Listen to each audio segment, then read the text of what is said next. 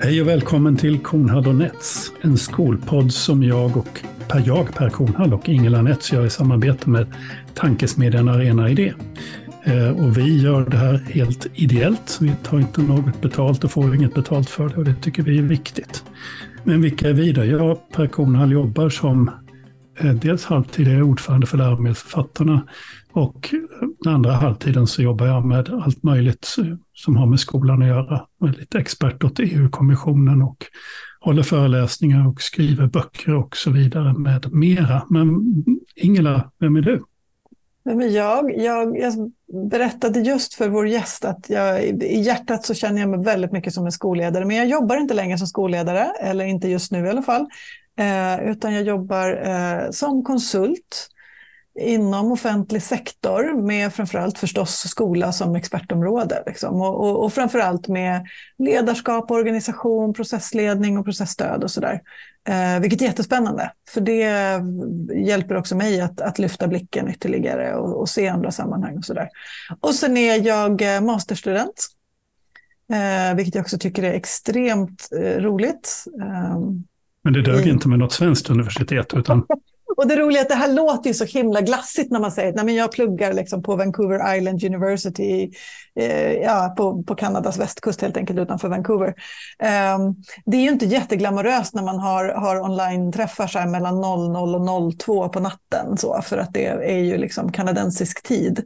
Eh, det är alltså, under två års tid så är jag där på plats två gånger, en gång varje sommar i ett par veckor för intensiva närstudier liksom på plats, och sen resten är online.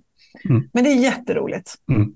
Mm. Och en tredje gång hoppas jag få åka dit och liksom hämta ut min fina examens, sån här mm. snygg mössa och grejer. Och förgylla mm. vårt Facebook-flöde med bilder. Exakt. När det gäller det här med identitet så är det ju så att jag är, också, jag är ju utbildad lärare och har jobbat som lärare i gymnasieskolan och känner ju verkligen min främsta yrkesidentitet, går inte komma ifrån att den är lärare. Mm. Och jag tror att våran gäst känner så också. Det får vi se alldeles strax.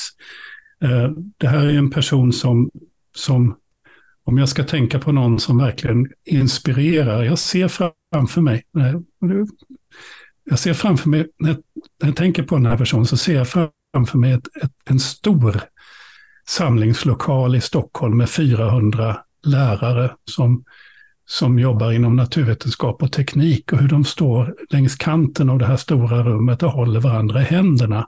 Och så sluter de en elektrisk krets och då är det någonting som börjar tuta och sådär. Det här är en person som har fått ett pris med motiveringen, har en unik förmåga att med vardagsnära experiment och inspirerande texter sprida kunskaper och självförtroende för de naturvetenskapliga ämnena och matematikämnet bland elever och lärare. Hans didaktiska kunskaper har varit både banbrytande och vägledande inom såväl naturvetenskap som matematik. Och du har ju fått lite olika priser och du jobbar i många länder nu. Du har skrivit ett femtiotal böcker om det här vid det här laget. Välkommen Hasse Persson. Tack så mycket.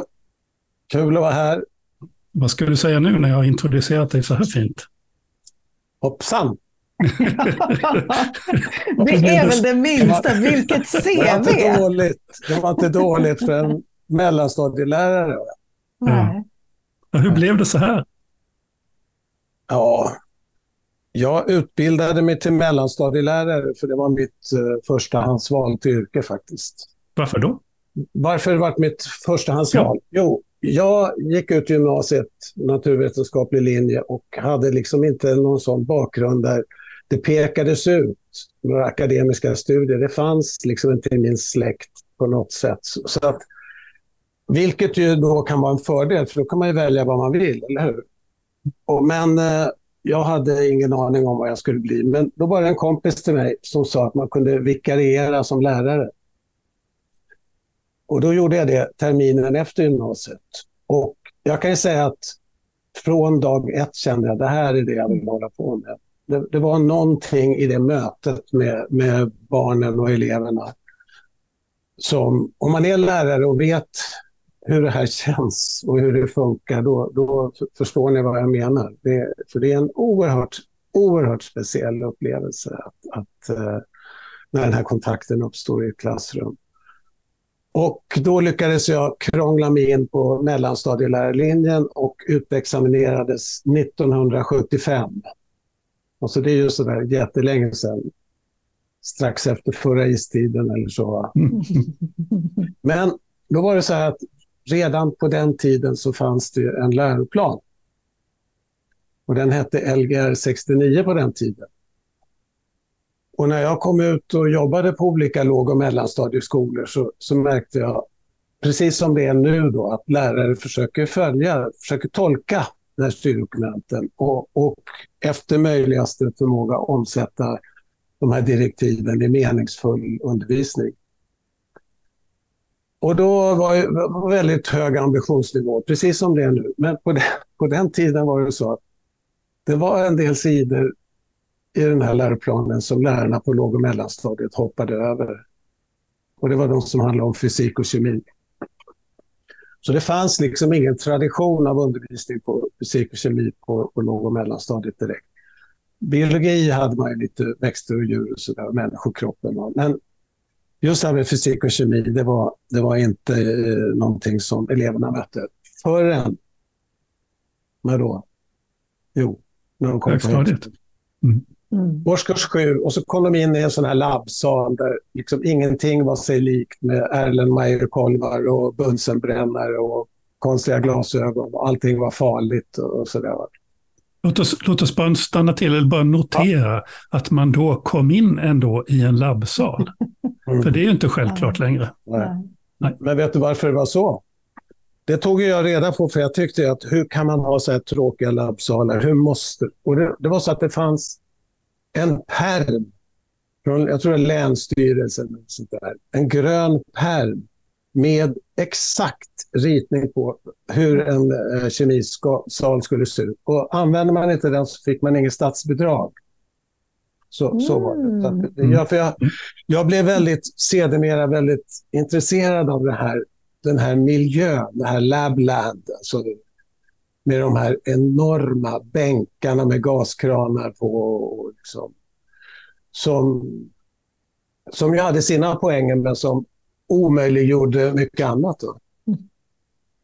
Men i alla fall, jag, jag tyckte det här var väldigt synd att eleverna skulle vänta så länge med att börja få undervisning i fysik och kemi. Så då provade jag mig fram, kan man väl säga då, ganska tidigt som lärare på sjuttiotalet, alltså nittonhundrasjuttiotalet. Provade jag mig fram med vad som skulle kunna väcka deras intresse för de här ämnena, vad som skulle funka i ett, helt, i ett vanligt klassrum där man inte hade de här gaskranarna och sladdar och allt vad det var. Och då höll jag på med det i tjugo år kanske. Det hände en massa andra saker. Jag läste, de, pluggade vidare så jag blev adjunkt. Alltså jag läste både matte och naturvetenskapliga ämnen på universitet. Så jag blev adjunkt och jobbade lite på högstadiet också. Men det började spridas då eh, ryktet om att jag bedrev någon sorts skolutveckling. Det började skrivas om det här i tidningar. Eh, som något väldigt unikt då. Och då blev jag uppringd av en, hon som var fortbildningsansvarig för, i Stockholms kommun. Alltså hon som skickade, ordnade kurser för verksamma lärare. Och hon ville att jag skulle ha i mitt klassrum att jag skulle ha kurser för verksamma eh, låg- och mellanstadielärare. Så gick det till när jag kom in i den här, mm. nästa steg. Och då var ju det, då var ju det jättekul och sådär. Men det var en sak som var besvärlig, för jag fick inte tag på någon kurslitteratur. Och då ringde jag runt till alla förlagen som fanns på den tiden och sa att jag ville att de skulle skicka alla kemiböcker de hade för lågstadiet, alla fysikböcker de hade för mellanstadiet och så vidare. Och de bara skrattade åt mig. Mm. Och till slut på ett förlag så var det en, en kvinna i, i luren där som, äh, som frågade, vad ska du ha de böckerna till? Mm. Då sa jag, ja, men jag ska ha eh, kurs för lärare. Eh, och då så sa hon, kan inte du skriva de där böckerna? Mm. Det är en bra fråga. Då skrattade jag åt henne. Men då, måste... efter, Ja. Mm. Jag tänkte bara, jag måste bara fråga dig, vad fick du själv inspiration till vad du skulle göra? Var det bara trial and error eller hade du själv något? Liksom... Nej, nej, nej, det är ju massor. Alltså, jag har alltid varit konstintresserad. Jag har varit liksom intresserad av litteratur, av film och konst. Och, och eh, jag kan säga en sak som jag blev väldigt inspirerad av. Det var till exempel, jag såg ett tv-program. Som, det var två schweiziska konstnärer, Fischli und Weiss, som, som hade gjort en fyrtio minuter lång installation. fyrtio minuter pågick det. Der Lauf der Dinge heter den, den jättekända. Eh, och när jag såg det där så, och det är saker som puttar till varandra och så tänder den där eld på den och så knuffar ja, den till. Mm. Och det jag såg i det där, det var ju liksom, det är ju hela kursplanen i en lång händelse. Så att det, det var någonting som tidigt jag och någon kompis började med. Sen har ju det blivit en rörelse. Mm. Liksom det Rube Goldberg kallas det. Mm. Mm. Jag måste bara fråga, alltså, vi pratar någonstans, vadå, andra halvan av sjuttiotalet när du började med de här kurserna? Eller när, när är, nej, nej, nej. När det, det, det, var, det var när jag hade, då hade jag, då hade jag jobbat tjugo till tjugofem ah, okay. Just det. Så nittiofyra kanske, eller ah. tjugo år som lärare. Ah, just det. Jag hade mm. massvis med erfarenhet när, mm. när de kom till mitt klassrum. Så ah. hade jag, det, det var ju inte så att jag tyckte att det här skulle vara problemfritt på något sätt. Mm. För jag hade oerhörd respekt för deras... Mm. kunskap. Det var lite så här, vad ska jag stå här för? Mm. Och de är ju så duktiga. Och det var, det var de ju också. Men, men i alla fall så det här med att, att jag, förlaget där frågade om jag kunde skriva någon bok. Då sa jag att jag har en grej som jag skulle vilja skriva om. Och det var att vi, vi höll på där, jag och några kompisar, vi höll på och byggde saker. Vi byggde begrepp, vi byggde människokroppar, vi byggde blommor och allt där. Och det, hade jag, det sa jag till dem att det där skulle man kunna göra en bok om. För jag var mm. intresserad av att skriva. Så, så fick jag gå upp på ett möte på förlaget. Och så satt vi runt ett bord och så lät de mig berätta om den där idén. Och så nickade de och såg, okej, okej, okej. Och så när jag hade pratat färdigt om den där boken. Så sa de, men du, om du skulle göra en sån här fysikbok för låg- och mellanstadiet. Så alltså, de hade förstått att jag kunde vara den personen som kunde göra det här som de hade liksom inte fått igång. Nej. För det fanns inga sådana böcker. Mm. Och då började jag, som jag gör när jag tänker, då började jag rita på ett papper och visa där någon sorts begreppsstegring och liksom sånt där. Så Och då såg jag en kvinna som inte alls skulle vara den som jag var tänkt att hon skulle jobba med mig. Som hon satt tvärs på andra sidan bordet, såg jag bara, honom ska vi ha! Ja. Men det är inte det här lite, alltså det finns ju flera lärdomar. Det ena är att du har i din tanke och din ambition och så. Men förlaget ser ju hos dig alltså någonting som de behöver. Mm. Och sen så för dig är det ganska så självklart så du ritar upp det på ett papper och för dem blir det liksom, för där har ju du varit då i tjugo år. Ja, ja, ja. Mm. Ja, men det var jättekul. Så då skulle jag göra en, en första bok och det var, det var en bok som sen kom att heta Försök med fysik. Och det är ju liksom, det är ju tre betydelser av, av, av, uh, i den titeln. Dels är det ju experiment, försök. Sen var det på den tiden, det här ska ni också vara medvetna om, att, att på den här tiden så fanns det liksom inte så mycket. Och det var, os, det var som skolinspektörerna sa, undervisningen ändå på låg- och mellanstadiet är närmast osynlig. Mm. Så att det var en uppmaning. Försök! Så. Mm. Men den tredje betydelsen är att det var ju liksom ett försök från min sida att tolka ämnet fysik. Så att det var kommunicerbart på låg- och mellanstadiet. Mm. För jag, jag visste ju hur traditionen såg ut på högstadiet med de här Erlenmeyer-kolvarna och ebonitstavarna och kattskinnen och allt det här. Alltså, som, och, och hur den, och jag kan säga, hur de experimenten såg ut. Där kunde det vara så att man skulle göra ett experiment och så stod ju liksom resultatet i titeln. Att experimentet hette luftväger. Mm. Vad finns det då att undersöka? Ja, just det.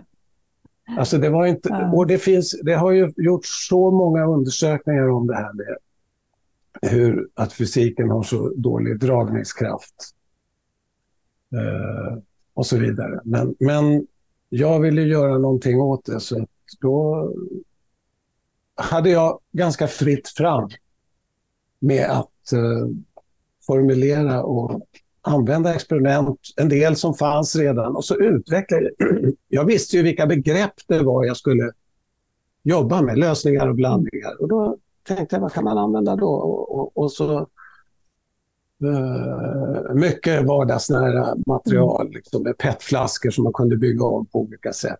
Så att, det, det var ju jättekul.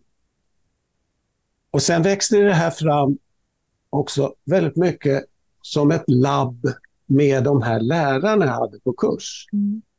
För de fick redan från första tillfället jag träffade dem, så fick de det här som man brukar kalla, som alla får, påsar. De fick med sig en påse med grejer att testa oh, i sin klass. Mm. Ja.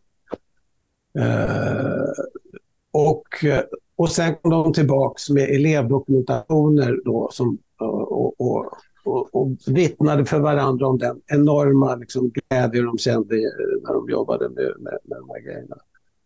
Uh, första gången var det inte så många som hade med sig, sen var det mer och mer, och till slut så var det ingen tid över för mig att prata på de här träffarna nästan. Så att det, det, var, det var jättehäftigt. Så att det var, det var ett samarbete med, med, med många lärare om att hitta: vad ska man göra? Hur ska man göra? Och i vilken ordning? Mm. Det fanns ju inte. I vilken ordning ska man göra? Vad ska teman, vad ska de olika temana i fysiken? Och kemi ska vi inte tala om.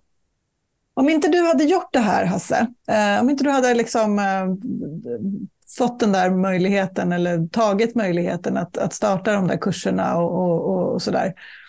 Var, var hade undervisningen varit idag på låg- och mellanstadiet när det gäller N O-ämnena? Uh, jag tror att det hade, det är ju, en, det är ju alltså jag insåg ju sen att jag var en, en del av någonting som var på gång i många andra länder. För jag, tidigt fick jag någon sån här små priser från elverksföreningen och vad det nu kan ha varit liksom. Som, som jag använde till, jag fick tips genom en, en uh, lärarutbildare som jag hade haft uh, om att de hade en konferens i England som hette uh, med Association of Science Education, A S C. Och den ska du åka på, så. Och då gjorde jag det, och då förstod jag att det fanns likasinnade. Liksom det här, jag höll på med fysik med leksaker, höll jag på med. Mm. Som... som Det kan vara också en sån här bild av Kill Your Darlings. För det, det var det första jag skrev till den här fysikboken. Men det kom inte med. Det kom inte med överhuvudtaget. Men det, det, det, det som du berättade om, Per, den här kycklingen, är en del av det. Mm. Ja, så att jag förstod att det fanns en rörelse i många länder. Förändring av. Och överhuvudtaget när man undervisade primary science, alltså tidigt. Mm. Ja, jag vet inte hur jag ska, hur jag ska formulera den här frågan, men, men, men vad är din... Alltså det, jag tänker att en sak är liksom vad som faktiskt görs i klassrummet och alla de här liksom experimenten och roliga, lekfulla liksom sätten att förstå hur saker och ting hänger ihop, som, som du har på något vis gett eh, svensk skol, svenska skolsammanhang. Men vad, vad, hur tänker du om lärande? För någonstans så måste vi börja där. Vad tänker vi är liksom det som faktiskt gör att det händer någonting hos unga människor? Ursäkta, jag måste hosta lite. Mm. Jag tänker om lärande på det sätt som jag har fått lära mig på de didaktikkurser jag har gått. Att det är någonting som är ständig omvälvning, teorier om lärande. Så att det kan inte jag uttala mig om hur jag tänker om lärande. Jag vet liksom från de tusentals lärare jag jobbar med att det är i alla fall en del av de saker jag delar med mig av format i mina böcker och så har lett till lärande. Och faktiskt också till goda resultat. Det vet jag. Och det känns väldigt skönt. Den här, den här vad ska man säga, för det börjar ju där att det, finns, det fanns en kursplan med någon typ av innehåll, men, men lärarna kände sig osäkra att jobba i det och så. Eh, ibland så är ju de här kursplanerna då, du sa det också, liksom, är otroligt ambitiösa på, på innehåll och sånt där. Men kan man egentligen förvänta sig att, att är det inte så att det behövs sådana som du? Alltså det behövs eh, läromedelsförfattare, det behövs inspiratörer, det behövs utbildare. För att läroplanen i sig kan ju inte ge det här in, innehållet eller, eller strukturen över hur en lektion Nej. Eller hur ett experiment kan se ut. Vi behöver ha den här kunskapen. Det är precis det jag jobbar med. Och jag menar också att det kan se ut på många olika sätt. Mm. För att det finns många olika sorts lärare och lärare som har olika talanger. Men att, att forma ett, ett läromedel, det är ju naturligt när jag gör det nu mycket mer än när jag gjorde mitt första läromedel. För på den tiden fanns det ju inte liksom på samma sätt. Men om jag gör det nu så är det ju väldigt mycket utifrån läroplanen och hur man ska hitta en progression av moment. För det, det kan ju, det, precis som du säger Per, det hittar man inte. Man hittar inte progression. Du hittar inte heller ja, vilka arbetsområden, vilka liksom, större sekvenser kan man dela upp det här i. Så, så att lärare behöver jättemycket hjälp med det här. De behöver många olika resurser.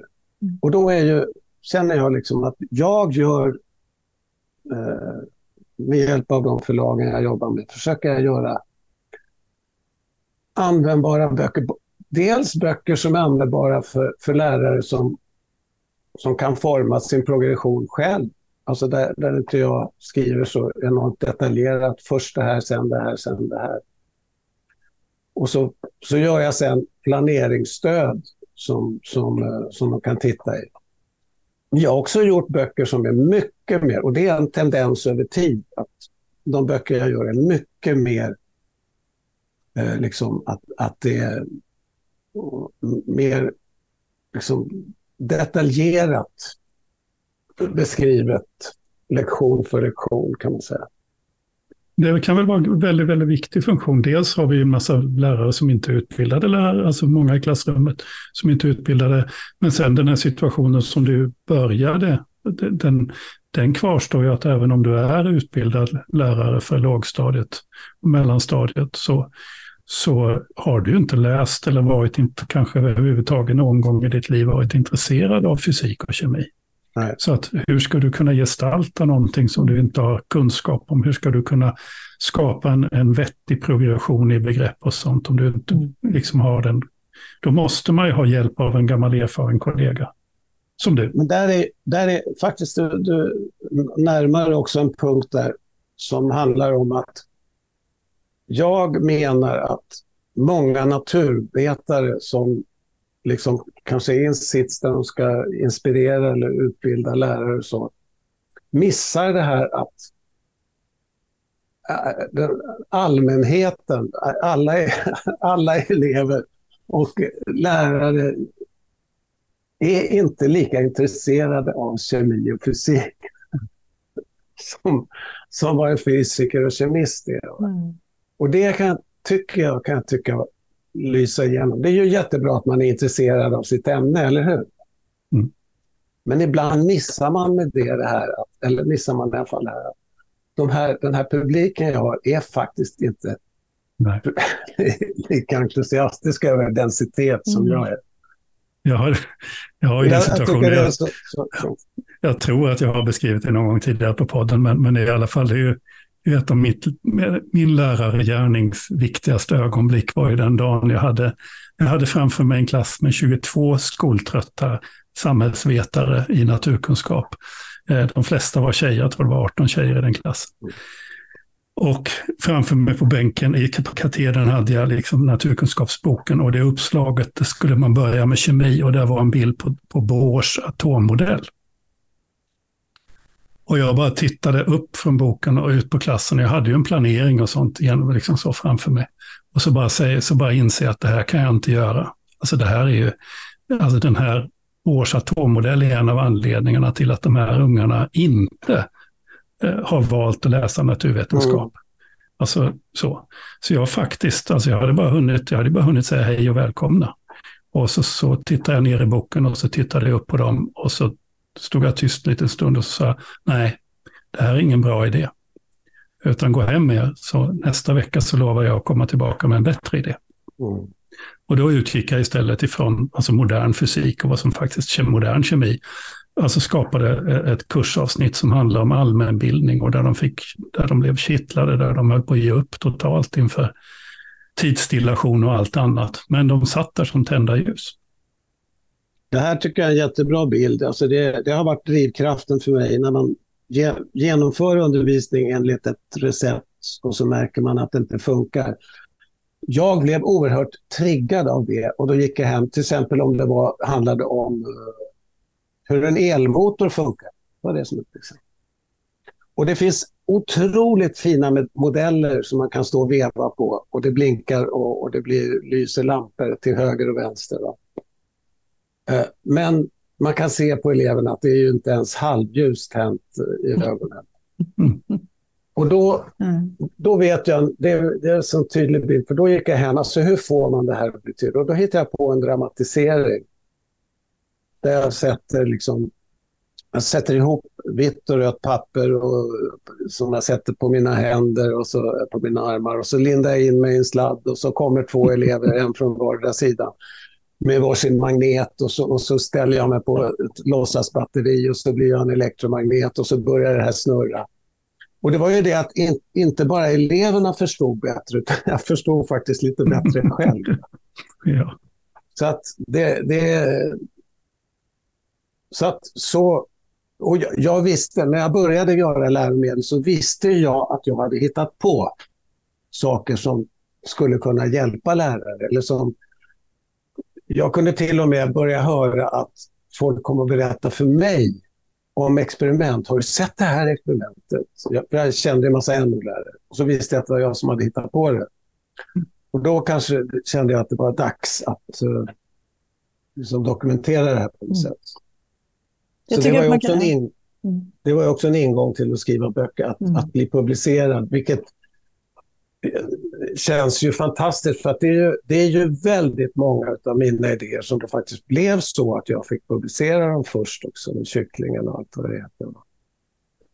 Och jag kan säga också många som inte kanske förstår hur, hur det går till eller hur jag har gjort i alla fall när jag har format mina läromedel för att de då ska både väcka intresset och hålla intresset vid liv. Och det är att jag har ritat nästan alla sidorna. Alltså ritat och målat. Så att det blir en... Var- för min kallelse för käpphäst eller mitt mantra är ju det att för att nå fler elever så måste man variera sin undervisning. Det är, det är ju samma i en bok då, att du måste liksom, det kan inte vara på samma sätt. Sida upp och sida ner sidan. Det, är inte, det blir inte intressant då. Och där kan man ju säga liksom, om, man dess, om man dessutom har ett digitalt läromedel där alla ämnen ser likadana ut, sida upp och sida ner, så är det en, eh, inte något som jag tror håller intresset för liv. Mm. Så jag har försökt göra mina böcker att det är liksom nya uppslag. Jag formulerar ett uppslag i taget. Va? Så att man känner wow, och så är det nästa liksom, så händer det någon historia och så är det liksom en spindel, en intervju med en spindel och sen är det... Så det tycker jag har varit väldigt spännande att försöka hitta sådana liksom, estetisk också. Mm. Jag tycker jag, jag, måste, jag måste få dra parallellen här till. Vi, vi träffade ju Micke Hermansson för inte så länge sedan i podden. Som, han hade jobbat som lärare. Han har ju liksom S O-ämnena var ju hans liksom, eh, framförallt sådär. Eller, ja, han jobbar också på mellanstadiet. Eh, och jobbat många år och körde fast med en elevgrupp och, och bestämde sig för att nej, men jag måste göra något annat. Och jag ser ju lite samma, liksom, det här du beskriver att man knappt halvljuset hänt. Liksom. Det, det funkar ju inte, man måste göra något annat. Och, och den här, jag, jag vet inte hur jag ska benämna det. Är det liksom kreativitet? Är det förmågan att, att eh, känna förundran själv, även som vuxen och även som oerhört liksom, kunnig och inläst på ett ämne? Är det, är det lekfullhet? Vad är det som gör att, i, i ditt fall, att du... liksom börjar göra såna här i vissa fall ganska liksom knasiga och, och, och roliga och udda grejer och experiment och, och, och liksom bilder på något vis väldigt konkret så. Vad tänker du själv? Vad var det som gjorde att du började uttrycka dig på det sätt du gör som lärare? Jag vet inte, det, det, det, det jag var nog som mm. faktiskt. Mm. Att jag, eh, jag kände mig inte liksom när jag gick naturvetenskaplig linje som att jag var en naturvetare eller sådär, utan som jag sa förut, jag var intresserad, mer intresserad av film och surrealism och liksom, konst. Jag drogs väl till liksom, jag var inte rädd för, för det som var lite absurt alltså, och, och humor. Mm. Det har jag försökt också använda väldigt mycket. Utan att om jag, om jag har en föreläsning så säger jag inte, alltså den annonserar, annonseras inte som det här är en rolig föreläsning. Alltså, utan det, det är väldigt uh, tillknäppt. Men sen så blir det just det här att jag med hjälp av de här bilderna, elevbilder till exempel, att det blir väldigt väldigt roligt då. Och så, som finns, det en, en, finns det en del av det här också? För det, alltså det, det är det intressant det du säger om, om, om säger att, att du ändå hade en inriktning av, av det, det konstnärliga eller det surrealistiska. Någonting där. Men är det också inte en dimension, när jag försöker tänka tillbaka till lärare bakåt i tiden, så är det ju någonting också en känsla av empati. Det vill säga, hur ska jag få dem att förstå som blir en drivkraft? Nu kom jag på vad det var faktiskt. Äntligen kom jag på vad det var. Och det är att jag också hade, jag hade lärare. Jag fick en lärare, en bildlärare på högstadiet som hette George Kate. Och jag hade lärt mig genom eh, låg- och mellanstadiet att jag var dålig på att rita. Min brorsa var bra på att rita, men jag var dålig på att rita. Det, det fick det hade man lärt sig. Mm, mm. Röken satt aldrig upp min bild på väggen. Nej. Så fick jag en bildlärare som där vi fick liksom han, han utgick från begrepp bland annat, att, att mörker, djup, och så skulle alla tolka de här begreppen. Så satte han upp allas bilder på väggen.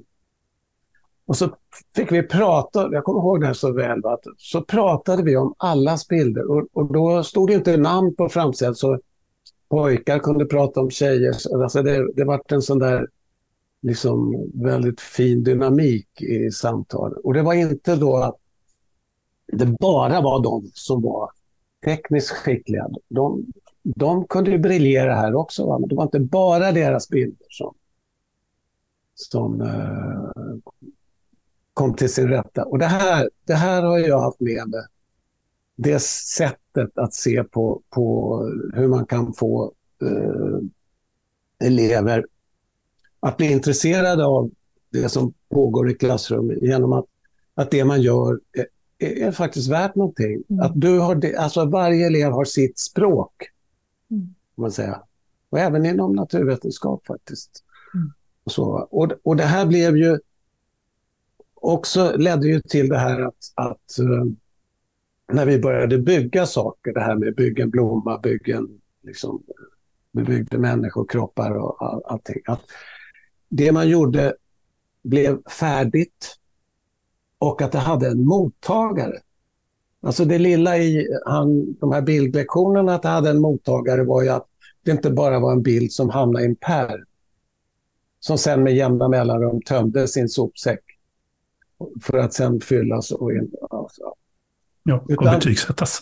Mm. Ja. Men i alla fall så, så vi började, det var ju Bagarmossen-skolan där jag jobbade, så började vi bygga saker och det, det blev som, alltså, som och då hamnade de på utställningar, eller vi gjorde utställningar i skolan och rektorn kom och invigde och sådär och att, att det var till exempel modeller av människokroppen som andra klasser kunde använda, andra elever kunde ta del av. Kanske på samma stadium eller att, att det var på ett lägre stadium. Och det här var en, det var verkligen en, en väckarklocka för mig, den där, att, att det är så viktigt med en mottagare. Att, man, att det man gör är, det är färdigt och det är på riktigt. Det är inte liksom att du ska bara göra nästa eh, grej enligt, efter en mall. Utan, och och det, finns, det finns någonting för dig. Att eh, det finns ett utrymme för att, att komma med idéer. Så det, eh, det, var, det blev ju faktiskt en hel bok som hette Att bygga begrepp. Mm. Om det här. Och det har jag haft med i många andra böcker. Men, men, men sen, alltså då, nu om vi backar tillbaka till din tidslinje. Du, du, du får börja skriva böcker men du har alla de här kurserna. Men sen så går mm. du så tar ju det här över så att säga, eller hur? Du jobbar på lärarutbildningen. Först, ett antal ja, jag jobbar på lärarutbildningen. Men är kvar i Bagarmossens skola. Just det. Så att när de få år jag faktiskt fick ha lärarstudenter, för jag fick inte ha det utan det blev bara fortbildning sen som jag fick ha. Men, men när jag hade lärarstudenter fick de komma. fick de komma till mitt klassrum eller de fick komma till... Jag, arrangerade med någon, eh, någon lärare som fick träffa äkta elever så att säga. Och det var ju, alltså när jag, när jag träffar studenter, alltså de, de kan ju vara, nu kan de vara redaktörer eller de kan vara lärare någonstans, de här som jag hade som studenter. De, alla fick, det där var det bästa liksom. Att vi fick träffa elever och, liksom, och att det var autentiskt. Det, det jag pratade om, den här kreativ eh, N O liksom att de fattade att det var inte någonting man skulle kunna göra. Liksom, utan det var på riktigt. Alltså, vi, ja, vi hade genomfört det här skolutvecklingsarbetet eh, med goda resultat. Varför fick du inte träffa lärarstudenter på lärarutbildningen? Ja, det enda skälet jag fick höra var att var, det sades att det jag gjorde inte var tillräckligt didaktiskt.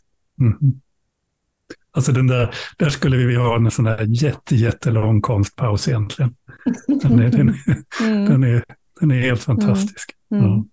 Den är helt jag fantastisk. Hade gått samma didaktikkurs och jag blev ju lektor så småningom. Så det, ja. Men det var tydligen...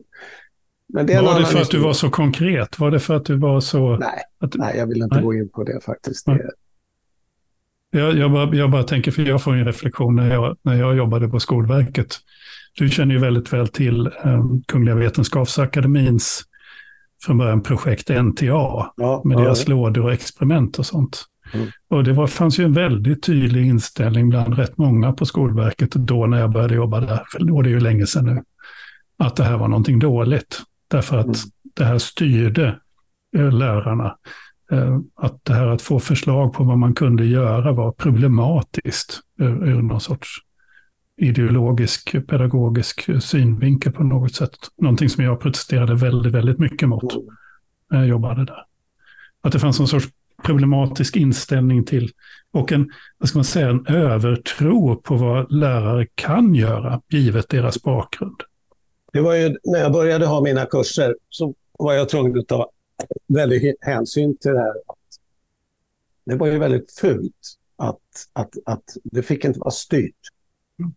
Så det, det var väldigt viktigt med den här öppenheten. Och, och, jag menar, det finns ju fortfarande också sådana här Facebookgrupper och så, vi som inte använder några läromedel, som att det skulle vara en, en, en extra poäng med det, på det sättet att man inte... Mm. Vi som inte använder operationsmanualer i hjärtkirurgi, det kunde man också tänka sig en Facebookgrupp.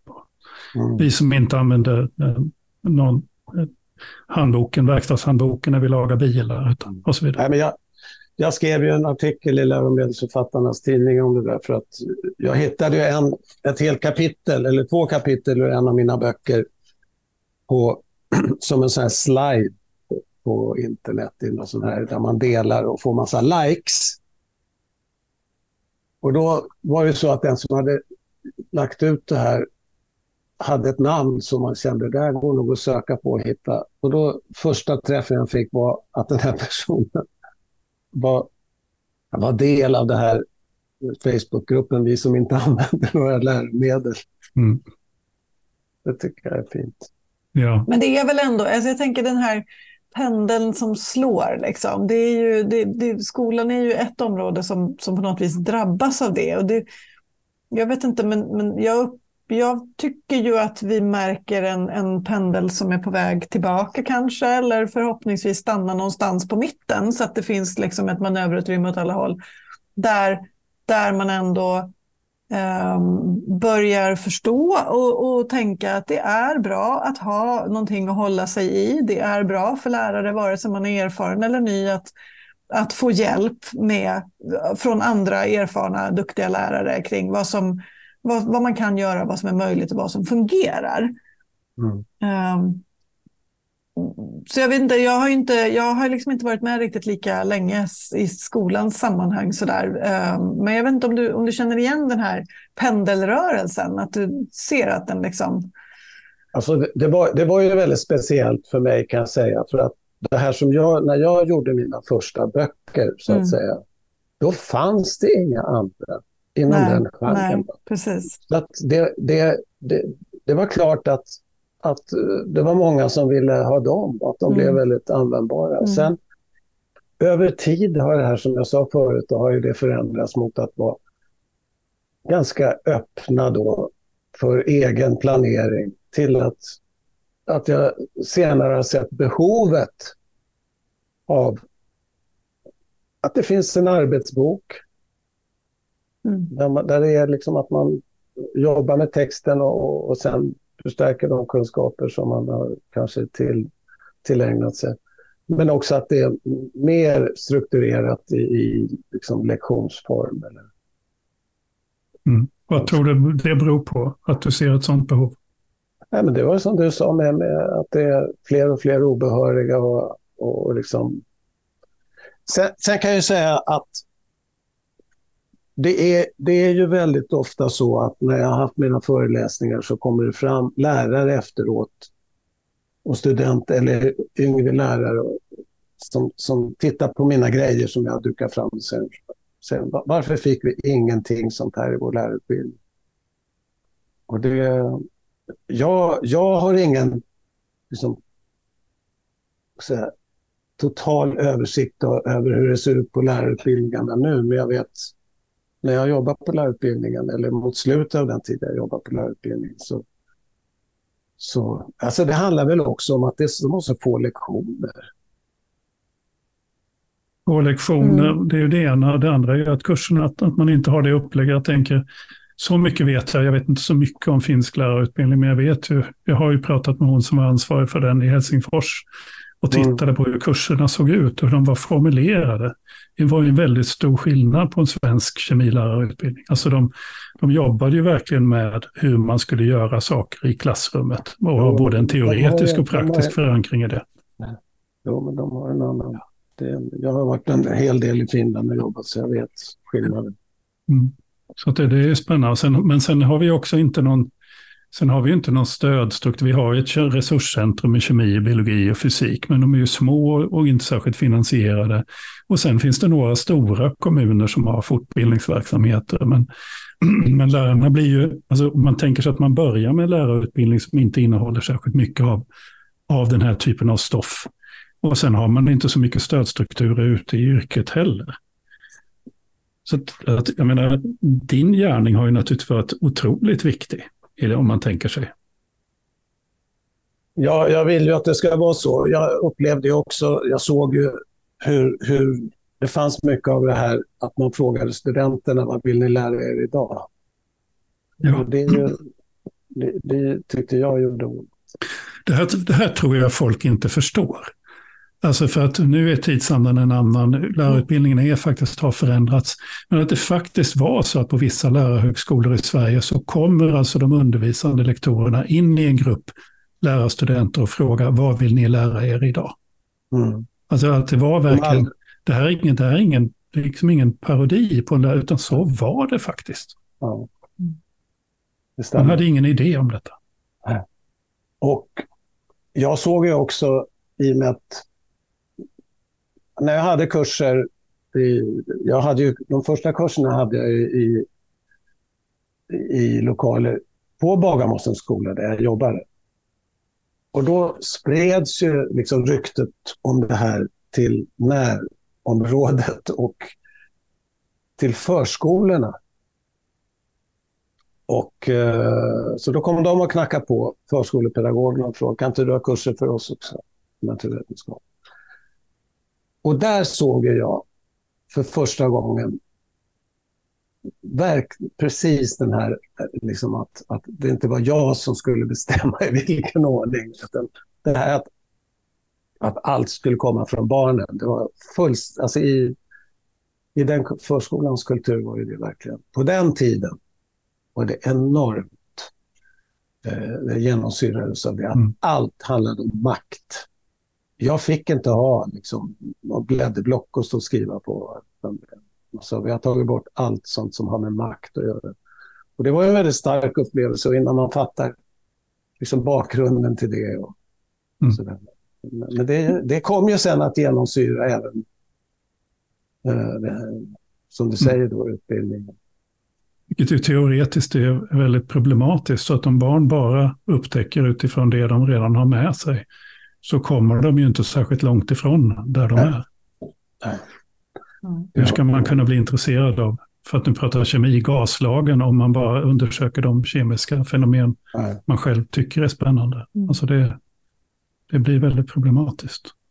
Men du, alltså du har ju också sen nu då, internationell, du reser hit och dit. Vad, vad är det de vill höra? Vad, vad, vad är det du åker ja, det var, det var ett tag sedan. Alltså, det var ett tag sedan jag var ute på sånt. Jag har varit några gånger i Danmark här på senare år. Men, men jag har varit inbjuden eh, under en tjugo-årsperiod och fick åka till, jag var i U S A femton gånger tror jag. Och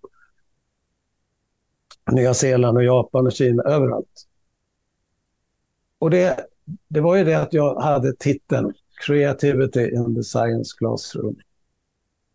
Och under några år, utan att jag hade liksom, jag var kanske inte från början medveten om det, men creativity, det var ett buzzword. Mm. Mm.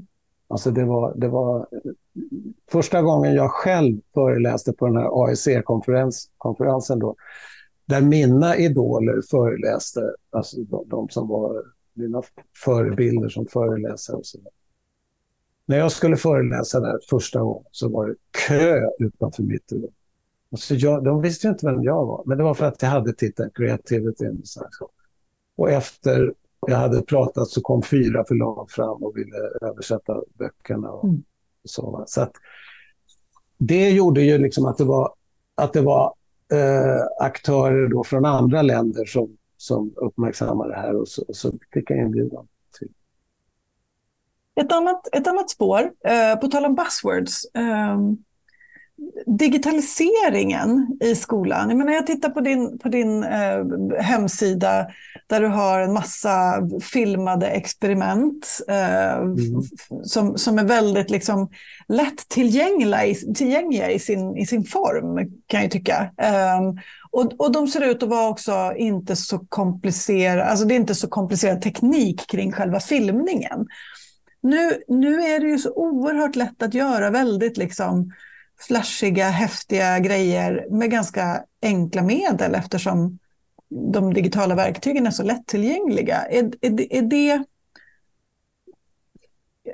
står, sig, står sig det du har gjort och gör Eh, finns det ett värde i den, eh, åtminstone liksom till synes ganska enkla form som, som dina experiment och dina exempel har i jämförelse med allt som vi sköljs över av? Mm. Som ju också är någon form av liksom experiment. Vi ser en massa på TikTok om man testar att lägga godisbitar i kolaflaskor och det flyger grejer. Och liksom. Men det är, det är väldigt mycket häftigare. Det är bus ofta. Mm. Ja. Mm. Men i alla fall, då är det så här att de här filmerna, de får ju stå sig så länge som lärare har lust mm. att använda dem. Och många mm. tycker att det är många av de här filmerna som är användbara. Men nu, det jag håller på att jobba med just nu och just i år, det är att de här allra, allra första böckerna jag gjorde nittonhundranittiofyra och nittonhundranittiofem, mm. de kommer i helt nya versioner. Och då är alla experimenten filmade eh, på nytt. Och då är det inte liksom på något sätt att det är flashigt. Men, utan det är, det är bra. Mm. Det är liksom, de, jag filmar med min, med min iPhone. Och det är ju jättebra bildkvalitet. Mm. Den sitter på en sån här selfiepinne och så är den riktad ner mot ett bord. Man ser mina händer och så har jag lagt upp alla grejerna. Och så är filmen i tre delar. Dels talar jag med någorlunda lugn och tydlig röst om vad det, vad det går ut på, vad det är man, och, och vilket problem det är man ska lösa och vad det är man behöver för grejer. Efter det kan man ju stanna. Så kommer del två. Och där visar jag genomförandet. Och så är det liksom, det här resultatet fick jag. Vad fick du för resultat? Och sen den tredje delen, hur kan man förklara det här? Och då, skillnaden mot mina tidigare filmer är att då har förlaget satt det här, skicka, skickas mina filmer till en filmstudio eller en person som verkligen kan redigera film. Så att det, är, det, det är inte flashigt, men det är jättesnyggt. Alltså det är verkligen... Mm. Och som, som, som vi hoppas, enormt användbart. Mm. För att de här första filmerna jag gjorde, det, det var ju för att inspirera lärare. Mm. Att om du ska jobba med luft så kan du göra det här. Och, kan, och så matade jag ut filmer. Och vad jag inte hade en aning om, det var ju att lärare, ja men vi visar det där för eleverna. De, de funkar, ju, funkar ju jättebra de här filmerna. Mm. Men, men eh, som sagt, filmerna är gjorda i nya versioner. Mm. Så att det, det kommer hända grejer. Mm. Men jag har ju varit väldigt, väldigt intresserad av den här digitala utvecklingen också förstås. Och försökt begripa hur man kan använda, på vilka sätt den kan leda till ett, liksom, ett lyft för lärandet. Mm. Det är vad jag är intresserad av. Jag är intresserad av hur man kan göra flashiga filmer liksom som drar iväg uppmärksamhet. Vi kan inte tävla med tv-spel. Och liksom. Det går mm. inte. Det har... Frågan är om vi ska det. Jag menar, ja, det ska barn, vi inte barn, göra. Barn och ungdomar blir ju också trötta på det flash. Alltså... Ja, de spelar ju de spelar så mycket ändå. Ja. Mm. Men... men... jag kan ju se när jag tittar på olika aktörers filmer och i olika digitala läromedel att det kan uppstå sån här glapp. Att det, om det är ett material för mellanstadiet, att det är en högstadielärare eller gymnasielärare som har skrivit manus och så är det någon flashig snajdare som inte har en aning om läroplanen som gör själva filmunderlaget. Och sen är det någon skådis som läser in manus och som, som inte heller liksom mm. har en koppling till verksamheten. Kan, kan, du, kan du ta betalt? För jag tänker så här, att i det här laget så har du kunnat leva som författare och leva på ditt författarskap. Kan du ta betalt för det digitala? För det har ju faktiskt varit ett problem. Det digitala har på något vis blivit så billigt så att det är svårt att ta betalt för det. Det är inte jag som tar betalt. Förlagen i så fall mm. så gör digitala versioner. Och det, det förstår jag att det kan jag se att det finns intresse för de digitala produkterna. Mm. Det får man ju också rörjant ifrån. Ja, ja. Nej, jag bara tänkte lyfta frågan för det är ju... Men nu, nu, tar det inte nu, så... är, nu går det emot att det görs liksom både digitalt och tryckt. Mm. Mm. Så är mm. om jag ska se någon tendens. Mm. Mm. Och då tänker jag att liksom ytterligare ett lager där blir ju det här extremt handfasta som går att göra i ett vanligt klassrum med prylar man har liksom i, i skåpet eller kan gå och köpa på närmsta mataffär. Jag tror att det, det är ju också en viktig poäng, det här väldigt, väldigt konkreta som, som liksom experimenterandet. Ja, och lärarna har inte tid och hålla på och förbereda jättemycket. De, Nej. Det är inte bara det att de inte... Det, det, det är liksom... Därför är det så. Då är det väl bra om det finns filmer, mm. tänker jag. Mm. I, I värsta fall. Då där man, mm. sen, sen, mm. sen kanske de blir... När de ser den här glädjen i att eleverna vill, och kanske eleverna manar på lärarna.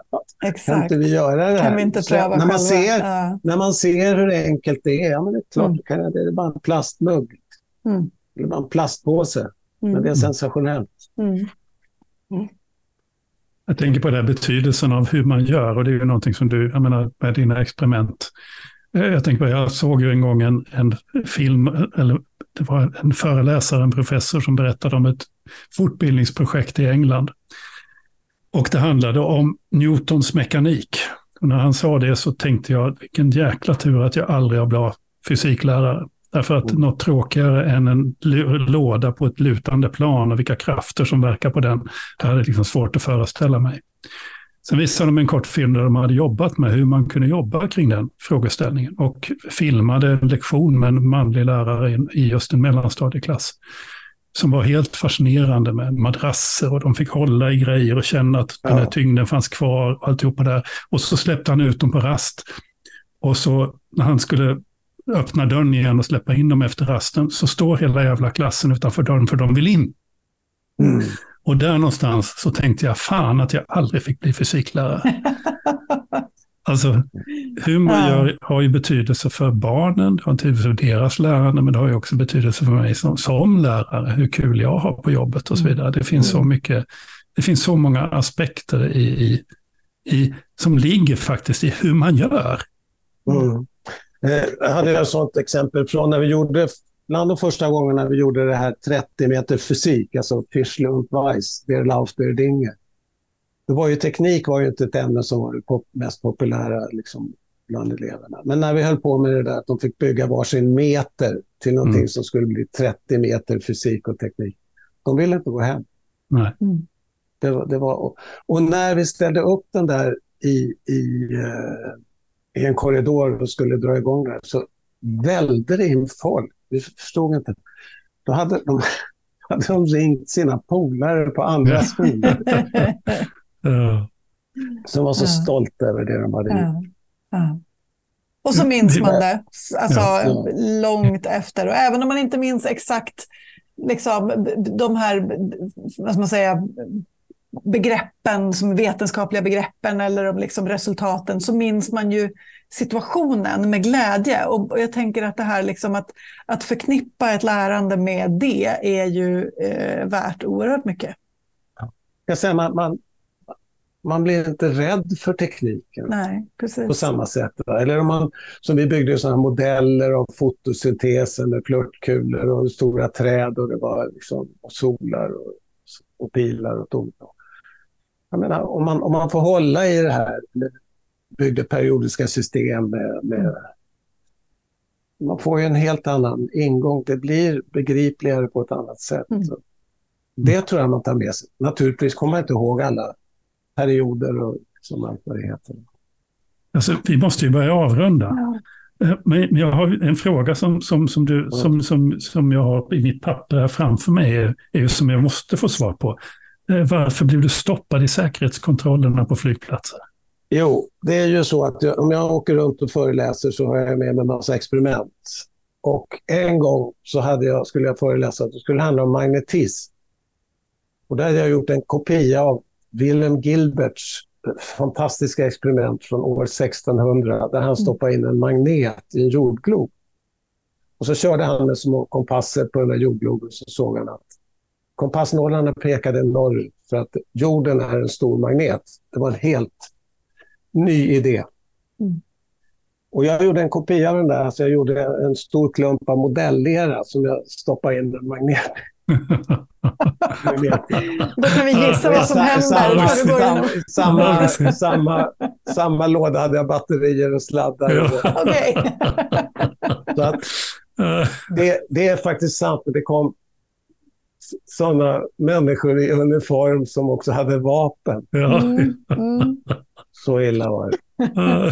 Men då, då får jag rota i väskan där och så får jag plocka upp. För att är man lärare så är man ju alltid lärare. Ja, vi visar precis. Saker. Så jag bad dem hålla varandra i händerna.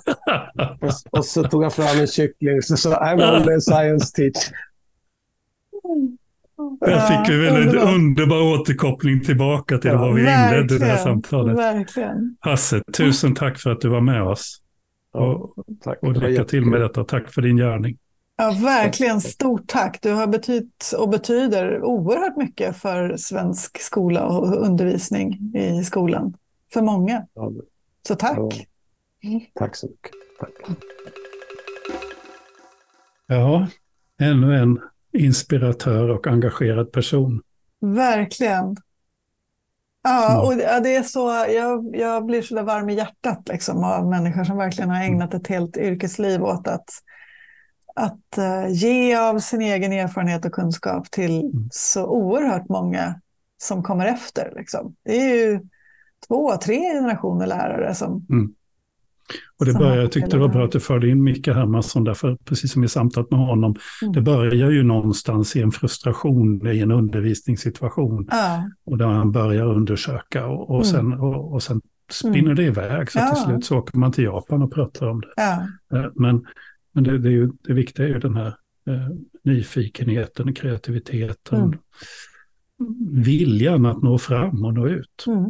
Och, och, och någon sorts här, vad fasen, vi testar väl det här. Alltså mm. att det inte var så himla eh, det var så rätt. ärligt talat bajsnödig att göra liksom rätt enligt någon sorts mm. så här idé om hur, hur det ska gå till och det ska vara så liksom. Mm. Utan så här, men vi testar det här då. Funkar det inte så här? Till... Jag brukar säga till lärarkandidater att, att alltså, en biologikurs på gymnasiet är några hundra timmar. Det läser, mm. man, in på, det läser man in på en månad ungefär mm. på, mm. på universitetet. Mm. Men om jag bara tänker på det här i kursplanen och så blir det jättetråkig undervisning, då är en grupp människor som aldrig kommer att läsa biologi. Nej, exakt. Om de blir intresserade och de läser, får för sig att de ska läsa en biologikurs, ja, då ja. blir det ett helt liv av biologi ja. av vissa av. Ja, alltså det, det, någonstans måste man ju sätta hästen framför vagnen och inte mm. tvärtom och så vidare. Mm. Sen, det, det, en, det fanns ju bara en dimension här som saknas, och det är att mm. för mig är det här väldigt levande, för jag har ju sett Hasse göra de här, så jag har ja. sett honom föreläsa, jag har tittat i hans böcker och så. För den som inte har gjort det så skulle man ju bara önska att ni fick, hade den bilden framför mm. er, för det är, mm. det är roligt, det är fantastiskt, mm. det är spännande, det är utmanande och, och full mycket glädje och mm. väldigt, väldigt seriöst. Mm. Mm. Och det där är precis det liksom. Det är inte, det här är inte liksom bara lattjolajban, utan det här är på riktigt. Mm. Men det kan fortfarande vara roligt och det kan väcka, ja. det kan väcka förundran både hos, mm. hos barnen och eleverna, men också hos oss vuxna som, mm. Mm. som också lär oss nya grejer. Ja. Det där tänker jag. Och jag blev så himla glad när han började i, och berättade om sin resa, hur han Alltså hur han började som, som äh, lärarvikarie liksom, en termin eller så. Och så. Och så slår det mig, för det här är ju inte första gången vi hör det, hur många som har börjat som lärarvikarie, som unga, och sen har insett att det här, jag hade aldrig tänkt att det skulle bli lärare, men wow, det här vill jag. Undrar om det finns data på det. Hur många av dem som läser på lärarutbildningar har faktiskt börjat vägen dit genom att hoppa på ett sånt där timvik i skolan som väldigt många gör direkt efter gymnasiet. Mm. Mm. Det skulle jag vilja veta. Bra fråga. För det skulle man kunna liksom använda sig av. Man kanske till och med, nu kanske jag kommer på en revolutionerande idé, då vet ni vad ni hörde det först. Det kanske till och med är så att man ska ha någon sån form av liksom nationellt system för unga människor som precis har lämnat gymnasiet eh, att, att få komma in i skolan. Få någon form av enkel medborgarlön och, och komma in och bara känna på hur det är. För jag tror att vi väcker förundran för yrket mm. i det sammanhanget. Och när vi har som i den situation vi har att trettio procent inte är utbildade lärare i skolan, nej, så borde vi precis. prova alla möjliga verkligen, varianter. Verkligen. Sen måste jag ju till slut kommentera återigen, och det har ju de som lyssnat gjort det, men det är ju fantastiskt att han då, det är ju inte så att det är bara är lärare och elever som har fått ta del av, av de här kunskaperna, utan vi har alltså också några tulltjänstemän någonstans. Ja, så, så, så, som har fått se lite naturvetenskaplig bildning ja. på vägen. Ja, ja, ja, det är underbart. Jättefint. Ja. Ja, vad härligt. Det var en, man blir sådär glad i hela kroppen. Ja. Jättehärligt. Och du har alltså nu lyssnat på ett, ännu ett avsnitt, och det är avsnitt åttiotvå. Ja, det borde det vara. Mm. Ja, av Kornhall och Nets. Och det är en podd som vi gör i samarbete med Arena Idé, som du vet. Som vi gör helt ideellt. Det tycker vi är viktigt, för det gör att vi bjuder in dem vi vill prata med, och ingen kan ställa krav på oss att göra något annat än det vi tycker är roligt. Men det är fantastiskt. Och har du idéer om vilka du skulle vilja att vi pratar om, eller idéer om vad vi borde prata om, så hör av dig till oss. Vi hittar ju kontaktuppgifter där du hittade podden. Så välkommen åter, säger vi med det. Mm. Och hej då! Vi hörs snart igen. Hej då!